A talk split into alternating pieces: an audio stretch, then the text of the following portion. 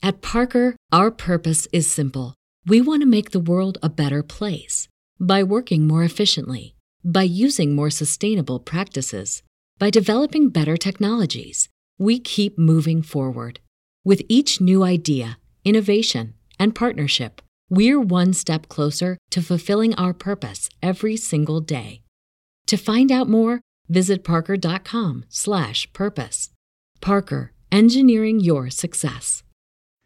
Hello everyone, my name is Chris Charlton and welcome to episode 5 of the Eggshells Podcast Companion. This is an audio companion piece to Eggshells Pro Wrestling in the Tokyo Dome, uh, a book that goes in depth on every single pro wrestling event uh, that's ever happened inside the Tokyo Dome and is available wherever you get your books electronically at least. Um, in paperback, digital, and uh, soon, if not right now, uh, audiobook form. Um, Yes, but this podcast companion goes a little bit beyond the text as I'm welcomed by a different guest each episode uh, to cover the events of a certain year in detail. And uh, this episode, we're looking at 1993, and my guest um, is the man behind Shining Wizard Designs, uh, the person behind the art uh, in Eggshells Pro Wrestling in the Tokyo Dome, the book. Um, and something that I don't think we've mentioned up to now, but happens to be my brother as well. Uh, so Matt Charlton is on the other end of the line. I am. I'm nervous. Hello, hello. you don't do podcasts at all. I I don't. I try not to speak to people at all. So yeah, nervous. Yeah. So this is uh, yeah, this is un- uncharted uh, territory for us. But um, a lot of uh, because I've been doing this, you know, to go behind the scenes. You know, I think most people listening to this are listening to it in the summer-ish of 2018. I think these are set, but we're recording all these uh, in the spring before the uh, before the book actually comes out. Um, so I've been doing a lot of interviews about uh, about the book for Indiegogo because it's been crowdfunded, and uh, I usually get like the standard introductory question is, uh, "How did you get into wrestling? How did you get into Japanese wrestling?" Um, and I always say the same thing that it was because of you, because you would come over. Um, you know, after you after you left home, you would you would come over from time to time yeah. with just random wrestling tapes, and you know that's how we'd we'd watch uh, fuck what Halloween Havoc 1990 or whatever. Um, and I, you know, I spoke one of those, and one of those weekends, it was the, you know, it was the standard answer, bug standard answer of how did you get into Japanese wrestling, but it was like the Super J Cup '94. Um, that that certainly stuck in my head anyway. Yep. Um, no, but it's, uh, so that's my answer to that question. But it's never like you know, since you're you're on a podcast for the first time, I get to ask you like, what was your personal introduction to, to wrestling and, and Japanese wrestling? Because like you would have been, do you remember World of Sport at all? I like do, I, would say, I, I do mm. remember World of Sport when it was on TV. I, you know, um, we used to what uh, match of the day or grandstand was on, and I, I do remember the wrestling vaguely, but yeah, that when that then went away. And I read your answer to the same question. I, I suppose my first vivid memory of being into wrestling or hyped by wrestling would be Sting versus Vader on the on the international WCW broadcast. And I think that was the time Jake the Snake appeared in WCW very briefly.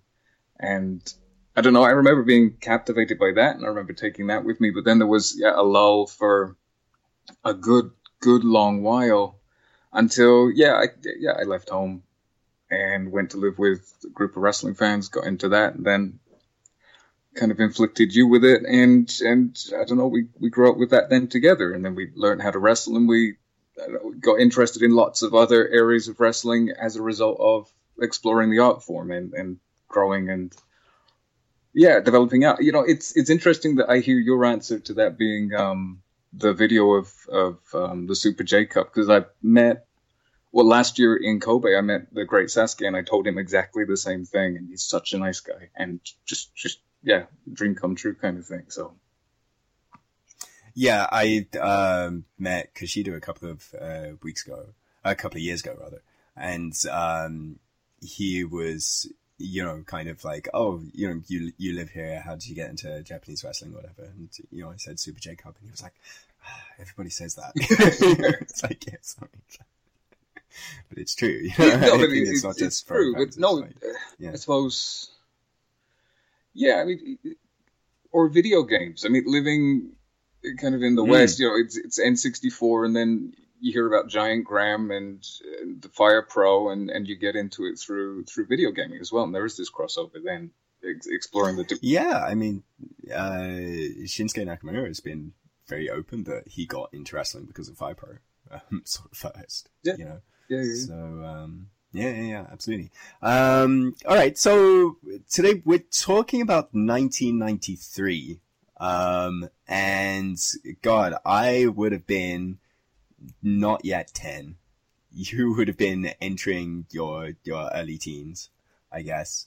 Um, were you, I mean, like, yeah, I think uh, you know I've talked like in the before you know, with some of our other guests. So what what was your awareness of sort of Japan as a place, like culturally? Because I think like we were all like too young. A lot of these early episodes you know, sort of too young to be aware of, of Japanese wrestling. Mm. Um, but, you know, I, I sort of had a, a dim, vague awareness of it being a land where, uh, you know, console compute, you know, console games come, came from, yeah. video games came from. But like, that was kind of, that was kind of it. But you're, uh, you've got a couple of years on me. Like, were you kind of aware of, of Japan as a place, like culturally or? As, as a place, culturally, no. I think you know, we grew up in, in England. So I, I do remember Blue Peter did some kind of special and and so learning how to say konnichiwa and, and little things like that. But, but no, no, no, not until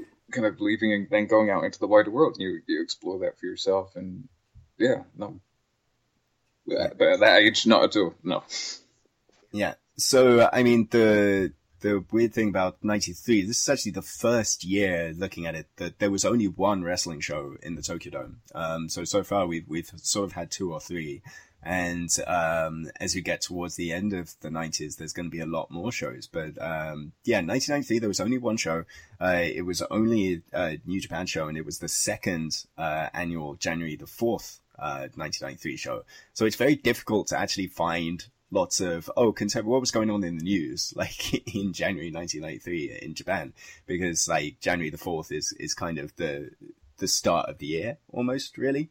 Um, but I was uh, digging around and you know I found some some trivia points. Towards the end of 1992 um, school kids started a slow transition to 5 day weeks. Um, before everybody was on mandatory 6 day weeks and then it, it became 5 days but still um, you know, school kids in Japan go and do like you're supposed to do clubs and baseball and all this this other shit. You're expected to to go to school quite often on a Saturday. Um, but uh, now, I mean, we're very international. To to again go peek behind the curtain. I I live in Japan. Obviously, we both grew up in England. I live in Japan, but you live in Spain. Um, so and you've been here once or twice like you know and, and one of your comments is always like you know there's always people in school uniform like at, at the weekends even, yeah you know? it, it's always always surprising you know i think I've, I've been there six six seven times now and yeah no whenever you're around on the weekend and still saturday sunday you see people dressed off to school and yeah it's it's strange and it's different hmm. um in the video game charts was uh, Rockman 5 and Sonic 2. And um, in 1993 in the pop charts, um, this is, I mean, you're gonna, you're way more musically inclined than me. And I'm sure like at one point, uh, we'll have Damian Abraham as, as a guest on one of these episodes, I hope, and he'll be able to just point us towards um, everything that was happening in, in Japanese hardcore on a particular year. Mm-hmm. Um, but uh, rounding out 1992 at the top of the charts was Miho Nakayama with uh, Sekai Ju no Dariyori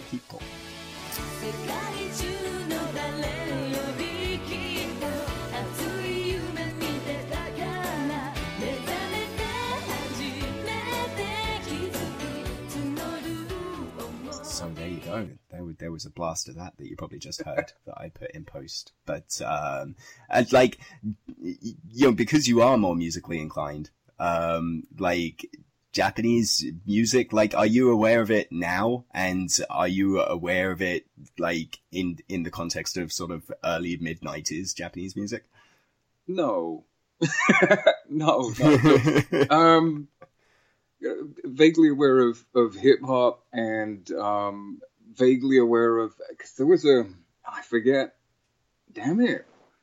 I forget the name of the band, uh, Church of uh, something. They they supported Down when they played here a couple of years ago. Um, but they they were awesome. So I know there is a good hardcore metal scene out there, and I know there's a good hip hop scene out there. Um, but no, I mean it, it, it's not something that it's definitely something I'd like to explore more. Um, but no, I, I don't know so much about it, and certainly not around the time that we're talking. Mm.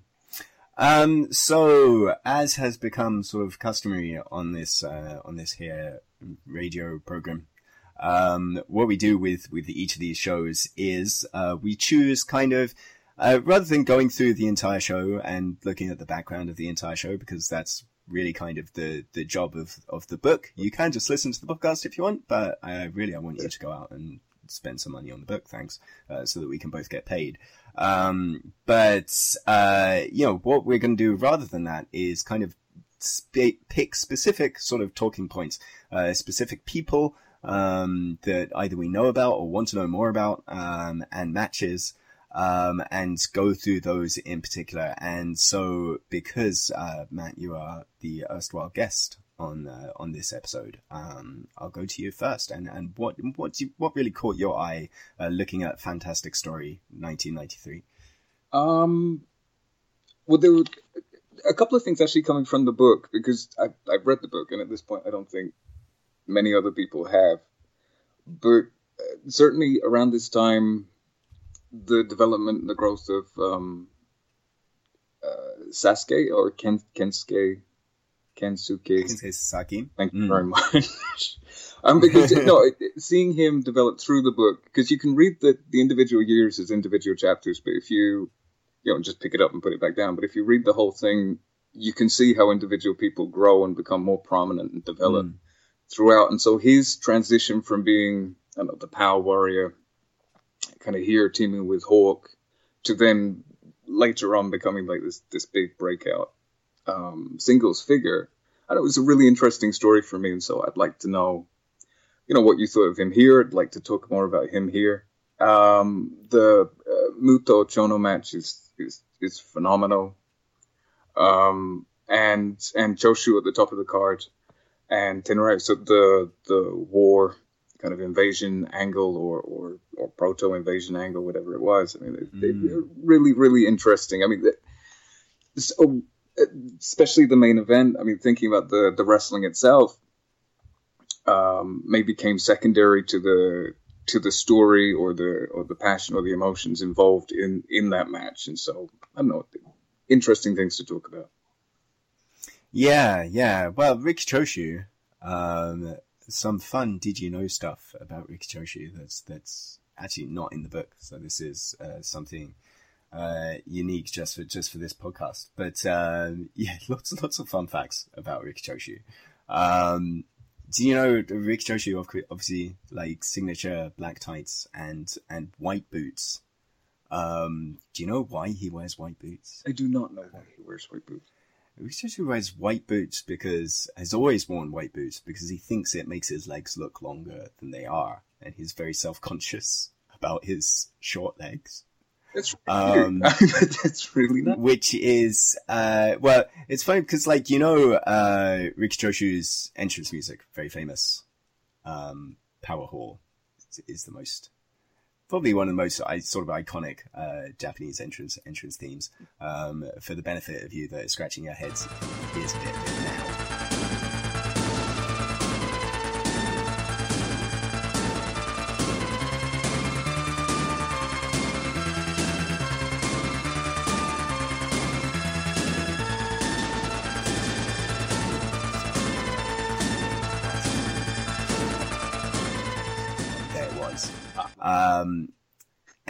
And uh, yeah, there, there, was famously knowing this uh, Shinya Hashimoto, who is who is a bit of a wag, um, composed his own lyrics to Power Hall um, that he would uh, blast out to, to, everybody nearby, but not to Choshu, who who didn't know this until after Hashimoto died. Um, but Hashimoto's lyrics to to Power Hall went something like. Choshu riki, ude ga mijikai, choshu riki, ashi ga mijikai, choshu riki, zenbu ga mijikai, which is basically like, um, Riki Choshu his legs are really short. Riki Choshu, his arms are really short. Riki Choshu, everything of his is short. Sorry. That's uh, that's one sort of one of my favorite uh, did you know things, bits of trivia about Riki Choshu. Also like um Power Hall, which is still like it's kind of whenever there's a, a, generic sort of catch-all thing about pro wrestling on the TV, they, they play Power Hall because it's like, uh, you know, it's, it's such a, an iconic theme and, and so intangibly linked. Uh, to pro wrestling, but it was uh, composed by a guy called uh, Susumu uh, Hirasawa, who's kind of, uh, I guess, like a, a uh, you know, I mean, this is just going. Uh, I'm not at all, as I said, musically inclined, so I'm looking at Wikipedia for him for a lot of this stuff. Um, but kind of a, a post-punk, um, electro pop, like new age kind of uh, musician and a composer. Um, and uh, he didn't like wrestling and had never seen wrestling um, when he was told told to compose a theme for a pro wrestler. Um, and he just, uh, you know, he's, he's quoted as saying, don't really know. I just sort of imagined what it would be like, like people fighting and then composed a, a piece around that. Um, and it became one of the most famous pieces of, of wrestling music, uh, certainly in Japan anyway. Well, there you go. Is there anybody like, um, know, from from your own sort of musical standpoint, like in general, like I mean, now a lot of certainly everything that comes out of WWE musically is is painfully generic. Like they always seem like the the same entrance theme. But like, is there is there anything like the the the differences between Japanese wrestling music and and Western wrestling music? Is that something that ever sort of catches your ear? No, it's yeah, that's definitely interesting. I mean, um, uh, but the I don't know. It's difficult to articulate. I mean, now everything is yeah, so generic in terms of what people would come out to. Um, in in in the West, or at least it, it was. I mean, it, it's interesting now. Culture is so uh, diverse, and so everybody's into so many different things. But there's still the perception of what a wrestler should be, and so your your music should embody that specific mm thing. And so in the West, that tends to mean whatever generic fucking uh, rap rock outfit. But I mean, there seems to be um, a little bit more flexibility. Your your music doesn't necessarily have to fit your character in in Japanese wrestling. You can just come out and this is your music, whether it's because you like it or uh, I, don't know. Yeah, there, there is a difference. There is a distinct difference, I think.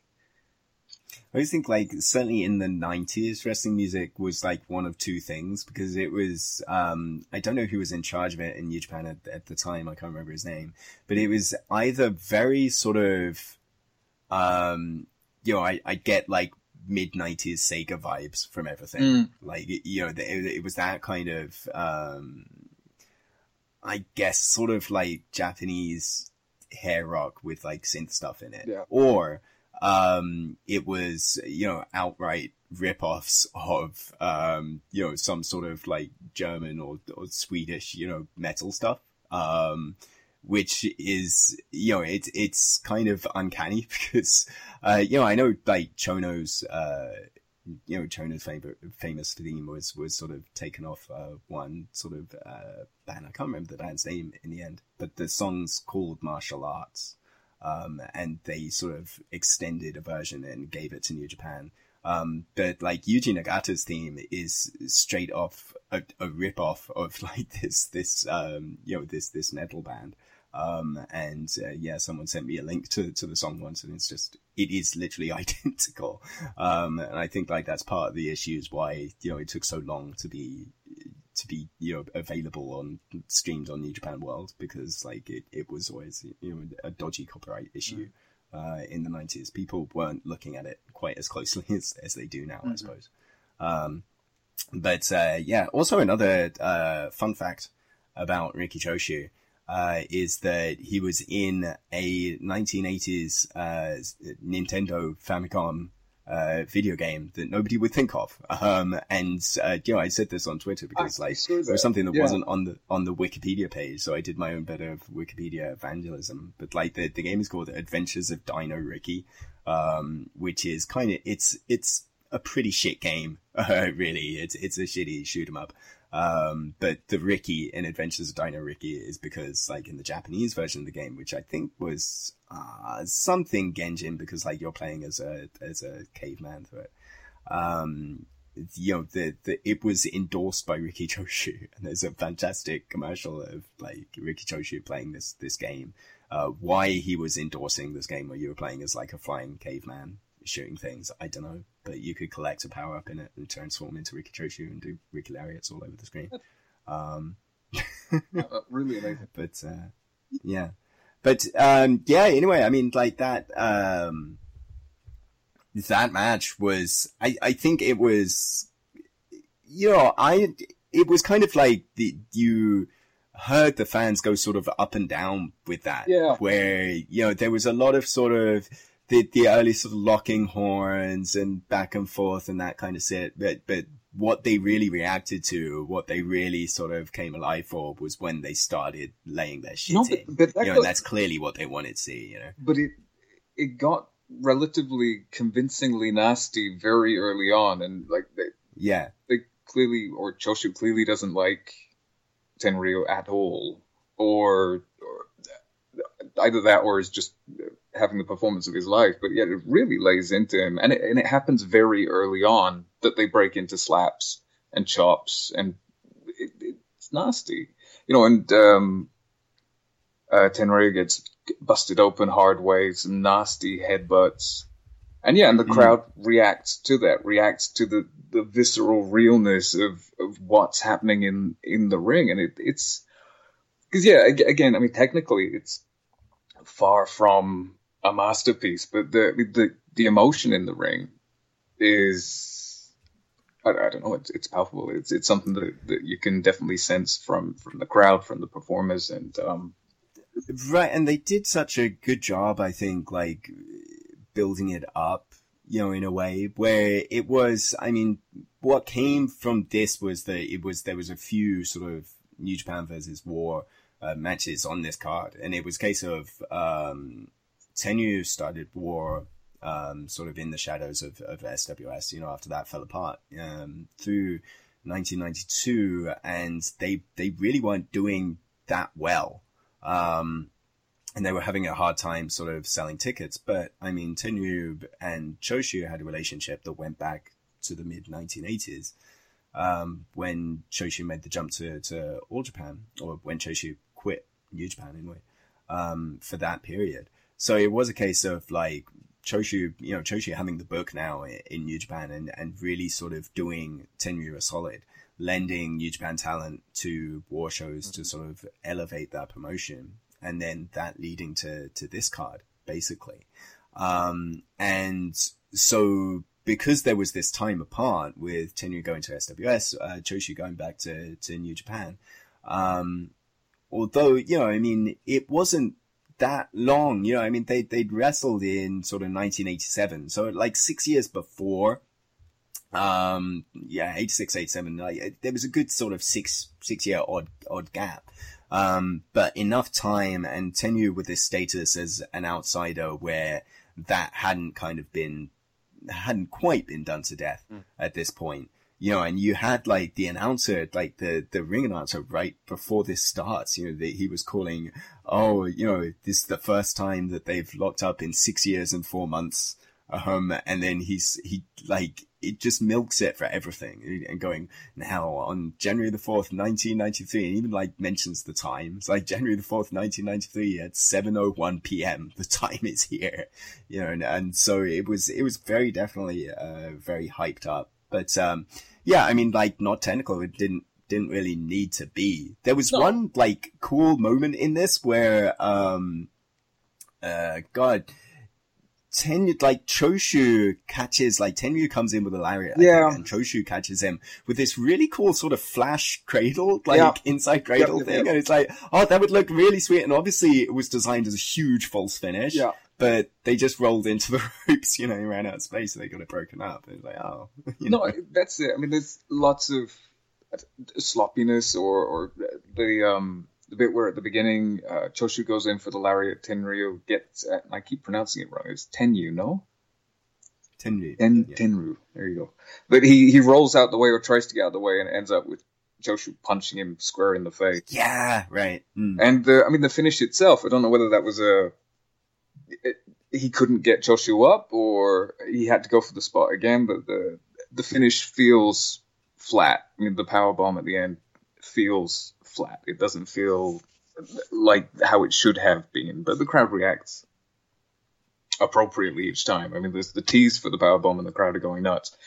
Kind of half gets him up, drops him, and then goes for it again, and and does it you know as, as it should be done. But, but yeah, I don't know. There's sloppiness which detracts from me because I'm watching it removed from you know I, I don't have a horse in this race. I, you know I'm watching it to be entertained by the wrestling side of things, and and the crowd for me make it, and also just the viciousness of of Choshu's lariats and um and, and Tenu's facial expressions as well. I mean they're both clearly past their prime, but you can see what made them who they who they were. The fact that Tenyu in in ring is is just this very likable person. You can empathize with him. You know the suffering that he's going through, and he I don't know.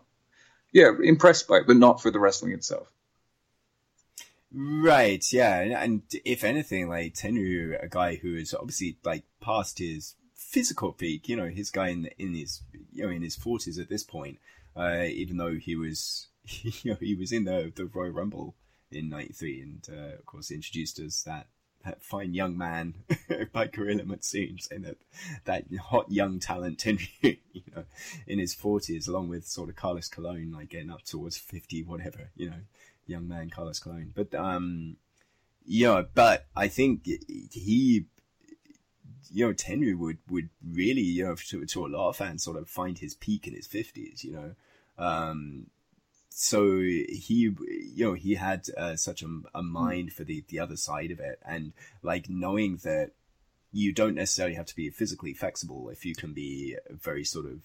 Uh, you know, it, it doesn't have to be graceful if it's physical. You know what I Mhm. mean? Yeah. And um, and I think it's it is quite interesting because like Tenyu really sort of had left All Japan, had birthed like King's Road style um, in, in All Japan as as sort of a consequence of of him leaving uh, that company.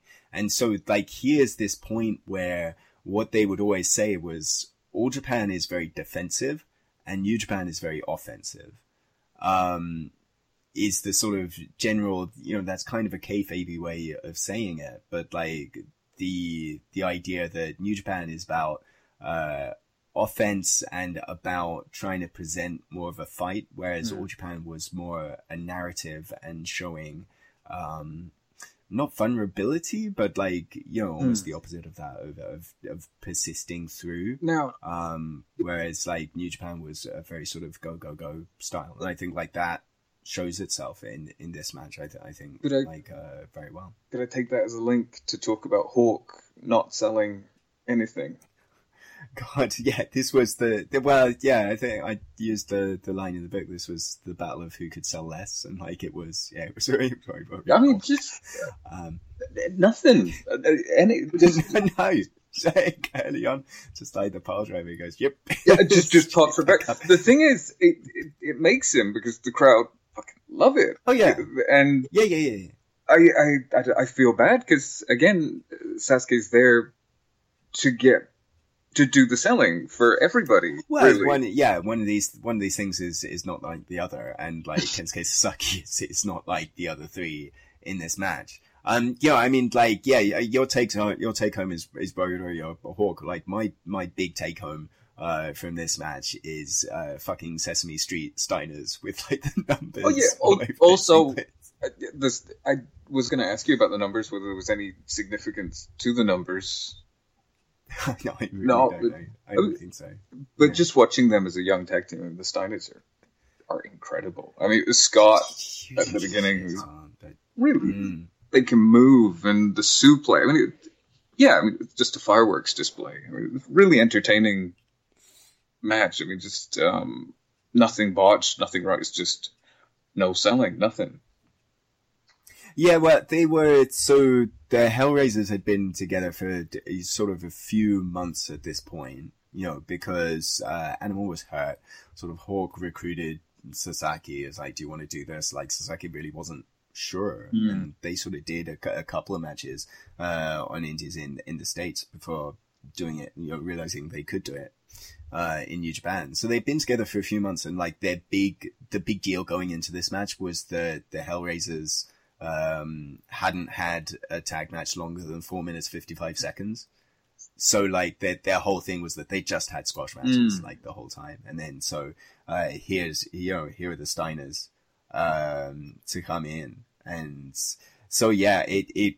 it yeah, it, it was kind of like a, a bit of a confusing finish because I think like Tiger Hattori misses his cue at one point because the whole deal is that uh, who's legal at the end? Um, Like like Scott- Walk and Scott and Scott um, or something. Scott and Hawk.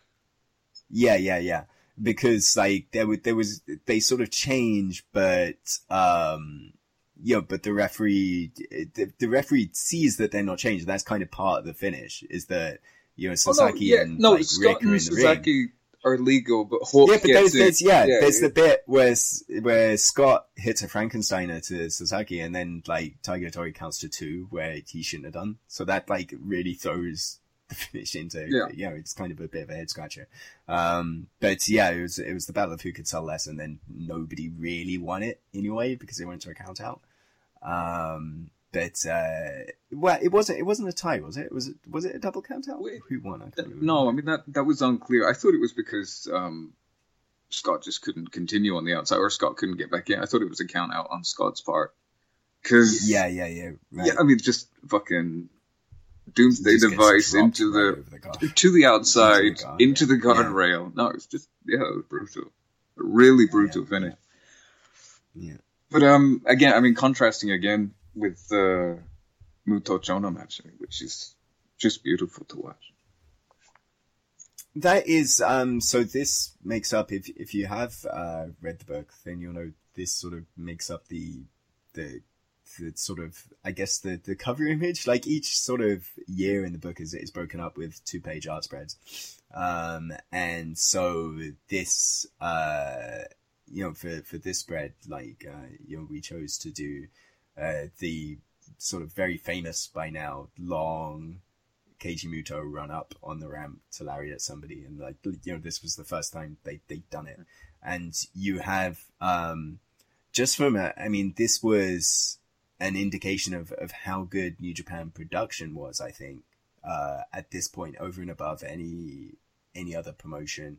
You know, I mean, really now everybody talks about how good New Japan's production is, but uh, you know, I think like here you see how good New Japan's production or how good TVS's production is at this point because you you have just like that iconic shot that that I love and that you captured so well that it's actually you know the backdrop of the uh of eggshellsbook.com like the the the homepage for that It's site one of the where you have that long Yeah. that big long ramp spot, that big wide shot, and like Muto's backing up, you know, um, and then him charging down the aisle at, at Chono. It's it's such an iconic. It's a simple thing. it's only a lariat, but it's such an iconic uh, sort of set of set of shots. But um, I mean, since that is the sort of the the spread for that year, like, um, was was that a sort of challenging picture to do, or Yeah. I mean, no, mean, the picture in itself, the, the long shot, no. Um, but it was it was more the follow up shots of trying to capture the motion of, of getting him to to leathering Chono. I mean, just that trying to convey the, the journey from one to the other, because the still still frame is nice and easy, but but wrestling isn't still frames. Wrestling is is movement, so that that was yeah that was difficult to do. But um, I know as a comic book, as a comic strip, you you get there as a, as a sequence of events. You know, you get there, And yeah, no, mm. particularly happy with the with the long shot, and and like I said, I mean that was one of the the prints which we sent out to to the backers, and um, yeah, particularly proud of that picture. So yeah, happy. Yeah, I mean, like this was. I, I think it's it's really one of the first times you you had like people get really creative with wrestlers get really creative with the environment. Yeah, with, the, with something being very different. There were spots um, on the outside. It, it, wasn't just it wasn't just the lariat. You had the the cartwheel elbow on the outside as well, which which missed. But mm. yeah, I mean the the ramp played a big a big part. I think. I mean a lot of the reaction they got every time they stepped out onto the ramp, whatever they did outside yeah. the ring was was significant. And that that's it. I mean, it wasn't gratuitous. Everything in this match had a purpose, had a meaning, and it, it just it's head and shoulders above everything else on the card, and it's a great match, really, really good match. Yeah, really kind of um, sort of odd as well that you did have the, like this this double title match. You know, uh, Chono was NWA champion at, at this point, um, and Muto with the IWGP, mm-hmm. and like it was unified. Um, so a big title unification and a double title match would, you know, should have been like main event, main event level, but it was good sort of fairly far down, sort of three, four matches down, um, in the card at, at the end, you know, and obviously like Tenryu and Chono, uh, Tenryu and Choshu, like, you know, that says how sort of special that, um, mm. set of circumstances was. Um, but really it, it does, you know, I kind of think it, it speaks a little bit to where you have, uh, Chono, Muto, like later in the year, of course, it, here's like Hashimoto, like starting his, his run in earnest, earnest. Um, but there is this little bit of like, okay, these are clearly the guys, but they're not quite, yeah, like the capital G guys at this point. You know, even though they, they have the belts, they're not like the, yeah, uh, you know, they're not Shuyak. And you can see that kind of particularly with, with Chono, who hasn't quite found the thing that will make him who we remember him for, you know, the, the yeah, kind of black cat, black clad mm. guy, but but Muto is you know everything about his character, every little movement of his fingers, of his eyes, I mean everything is just mm. next level stuff. I mean, and the yeah, I mean they they're clearly the guys for the '90s, and we're still coming out of the '80s. We're we're just moving on and and clearing up I guess just tidying up loose ends and the personalities hanging on. It's the same in the US at this time as well. You know, there's a period of transition and people are, are just about to come and, and step up and, and take that main event, uh, main event, um, spot.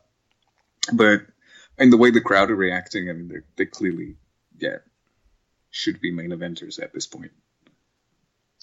Yeah, but I mean, it's it's obviously like the the sort of gatekeeper at this point, you know, in a in a very real sense, because you know he was in charge, you know, he was running the show effectively, mm. you know, Choshu at, at, the top, but um, you know, and with Choshu at the top, and then like you have Muto and Chono sort of coming up, and like right just at this point, this is such like a critical sort of turning turning point in the way in where it's a change of um it's a changing of the guard just in in general it's like a seismic shift mm. in in wrestling because you know keiji muto and uh and, and chono um and hashimoto you know they they're really sort of the the three the three musketeers are the three standard bearers of um you know what people would call heisei wrestling so like in japan like you know i we might mention this on a different episode before now, but like, whereas in the West, you know, it, it's kind of like, you know, millennials are the thing to talk about. Um, in Japan, from pro wrestling sense, you have, uh, you have Heisei pro wrestling and you have Showa pro wrestling, because those are the two different, uh, emperors, right? And, um, so Showa abdicated, or Showa died like end of 1989 and then so really going into the 90s, here's like the Heisei era. Um, and Tenryu and a Cho and a Choshu were like the embodiment of um of Showa pro wrestling, which is to say, like they weren't necessarily in love with the idea of pro wrestling. You know, they were you know, they, they went into sumo first, you know, Mhm. I mean, Tenryu-san went to, to sumo, couldn't do sumo and got, you know, got cut from that, went from that into pro wrestling world. And so you have all of these, what sort of characterizes Showa wrestling. is a lot of people that were perhaps other sports stars that got an injury. Mm. You know, there were like Giant Baba who got hurt, couldn't play baseball anymore. Mm. You know, there was uh, even Inoki who was a track star and then he got scouted. You know, was a tremendous pro wrestling mind, but didn't necessarily love pro wrestling. And so there's this thought that Showa pro wrestling is driven by a lot of anger, um, in a sense like resentment in a in a way, you know, and, and obviously, um, as these wrestlers became very successful, they they you know a lot of them I'm sure fell in love with it, Mm. but like there was still like this lingering kind of anger and determination that drove what they did. That's it. that- Um, Again, thinking about the mm. book, that's something that keeps on coming out. You know, Inoki saying, "But we we fight with our anger, we use our anger," and uh, it's interesting to think that, that that's a sort of resentment towards the the art form or the art side of the art form. It's it's interesting to think of that as a motivating factor behind the performance, behind what you're doing. Just this self-loathing, and you take it out on the other guy. Oh, it's it's interesting. Oh, really interesting. and you know, I mean, then on on the flip side of that, you you have like Muto and Chono Hashimoto, like Liger as well, like people that were growing up watching Mm. Showa wrestling, watching these people that didn't necessarily enjoy what they were doing for a living, and going and and falling in love with that, and then wanting to do that. Mm. So here's this thing where they you know they actually have more perhaps more of a passion for pro wrestling in and of itself but uh you know in a way is this you know does it become a kind of photocopy of a photocopy in a way you know what are they taking from different sort of sections No, obviously you know I- and like this disconnect between Muto and uh, Inoki that went until Muto left, where like Inoki really saw uh, Keiji Muto as like the embodiment of a guy that uh, that's sort of Americanizing and effectively ruining the, his vision of pro wrestling. But then that's it. I mean, it's not. It's not a photocopy of a photo. I mean, if, if it was a photocopy, that would suggest you're trying to do the the same thing. You're not bringing anything of your yourself. And the thing that makes Muto stand out is what he brings of himself. He's not trying to be anybody else. He's trying to do what he Mm. can within the medium, whilst whilst being very much himself. He's playing a completely different song to Yeah. to to the older generation. Um, Yeah, but I don't know. No, everything in this match. I mean, from the, the just from the technical standpoint, I mean, the the pure wrestling, the the nice transitions the arm bars, the leg work.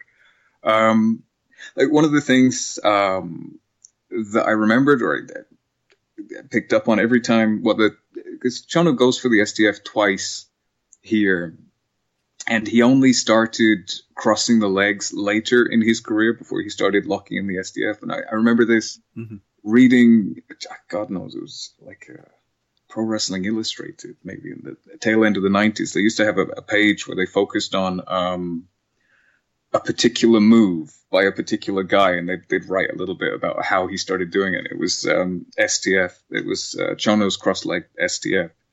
And Mhm. the reason why he started crossing the legs was because if he left one leg out, it made it easier for the other guy to crawl to the ropes. So every time he locked Mhm. it in, I was like, nope, nope, he's not going to get the tap out. Muto's going to get to the ropes, and you know he did every time. So it was, yeah, that was a cool thing to remember. It's um, Hmm. but uh, no, this is the week that what Muto hit his his final moonsault. No, This is as we're recording this. Yeah, Muto. Uh, yeah, we're we're Final in a pro wrestling actually recording it. Yeah, we're we're recording this episode at the end of March 2018. So yeah, he hit his his final moonsault actually last week as Keiji Muto, and then he did it again at the DDT at the DDT show as the as the Great Muta. So like the the defense is that it's the Great Muta's last moonsault. But uh, yeah, it, it coined they coined this phase on on Japanese Twitter, which was like moonsault retirement fraud. You know, like you can uh, you even hold to a retirement stipulation for a fucking move. You know, but uh, but uh, yeah, I mean, like it's it's fantastic. You know, I mean, like the the form he had on that. Mm. You know, up to uh, yeah up to the end. Like it's a tremendous, like gorgeous uh, photography of that, especially the the Wrestle One show, like the last uh, the last moonsault he did there. Um, uh, yeah, the the difference between a moonsault and a rounding body press, Matt. Do you know that? Well, yeah, you're not going to turn around and look at the guy in the eye. Rounding body press would be that you're you're turning your body, right? No, because like, well, some I had this conversation on Twitter, but like a lot of people call Muto's like a rounding body press, and like when Sanada does it, it's a rounding rounding body press. So I like I always take it to mean that a moonsault has a has a jump to it. Really? And like a rounding body press is like the the sort of you're you're more sort of going going back like Sanada does it, or like um you know like Lita does it and nearly lands on the neck. You know. Well, um, no, but like. Uh Really? I just thought a moonsault was I think so. flinging yourself backwards off the thing, doing, that that back flip. Uh, but um, don't um, don't bother sending replies to that. um, we don't. um, so yeah, that I mean that was 1993. Like fantastic story in Tokyo Dome. We certainly told some fantastic stories in the Tokyo Dome. Um, actually, this was uh, this was the first um, Tokyo Dome show, Tokyo Dome New Japan show to, to birth video games. Whereas, like, of course, Wrestle Kingdom came from uh, a video game. There was like there were video games based on the next few Tokyo Dome shows. Mm-hmm. Um, so there was a Super Nintendo um, fantastic story game, and then uh, next year would be Battlefield, I think, in Tokyo Dome, and then after that, Battle Seven.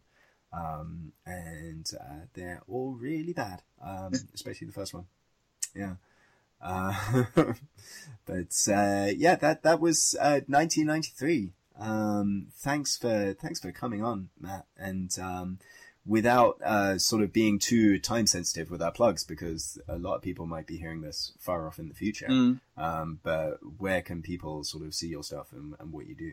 Um, they can follow me on Twitter, which is uh, Shining Wizard DS, uh, Instagram Shining Wizard Designs. They can buy shirts and mugs and and bags uh, on Redbubble, which is Shining Wizard DZ, which I've started um, just as a way of uh, generally feeding Chris Wolf. Uh, just everything I'd get from there, which isn't much because Redbubble will take most, but everything I get from there, I'd split 50-50 with um, whoever appears on the image. Um, yeah, thank you so much to everybody. Everybody is always so nice towards my pictures, and um, yeah, no, I appreciate it. Thank you for having me on here. Yeah, it's it's been fun. I'm sure like um, you'll be on an, another episode before this this journey is done. Um, speaking of this journey, next episode, episode six, we'll be looking at 1994, which uh, includes another big Tenryu match because like part of the, the Tenryu uh, Cho, uh, Choshu match here was that it set up Antonio Inoki getting in the ring and, and effectively Tenryu, challenging Tenryu to a match one year later. Um, so there was there was that match. Also, like the very influential All Japan women's card mm. um, was in 1994. Um, so looking at that, as far as I know right now, I'm going to be joined um, by uh, Canadian wrestling author Pat Laprade is is going to be joining me, and uh, we might have another couple of uh, extra special guests in there as well. Uh, I'm not exactly sure, um, but uh, I'm sure you will you will know listening at home, listeners, uh, very very soon. Um, in the meantime, do head over to eggshellsbook.com. Uh, follow me on Twitter at ReasonJP. And uh, if you're listening to this in the summer of 2018, then it's very, very likely that Eggshells Pro Wrestling in the Tokyo Dome is out right now um, in digital form, in paperback form, in audiobook form soon. Um, please go wherever you can buy books on the internet and uh, you'll be able to get that. And uh, thanks for listening.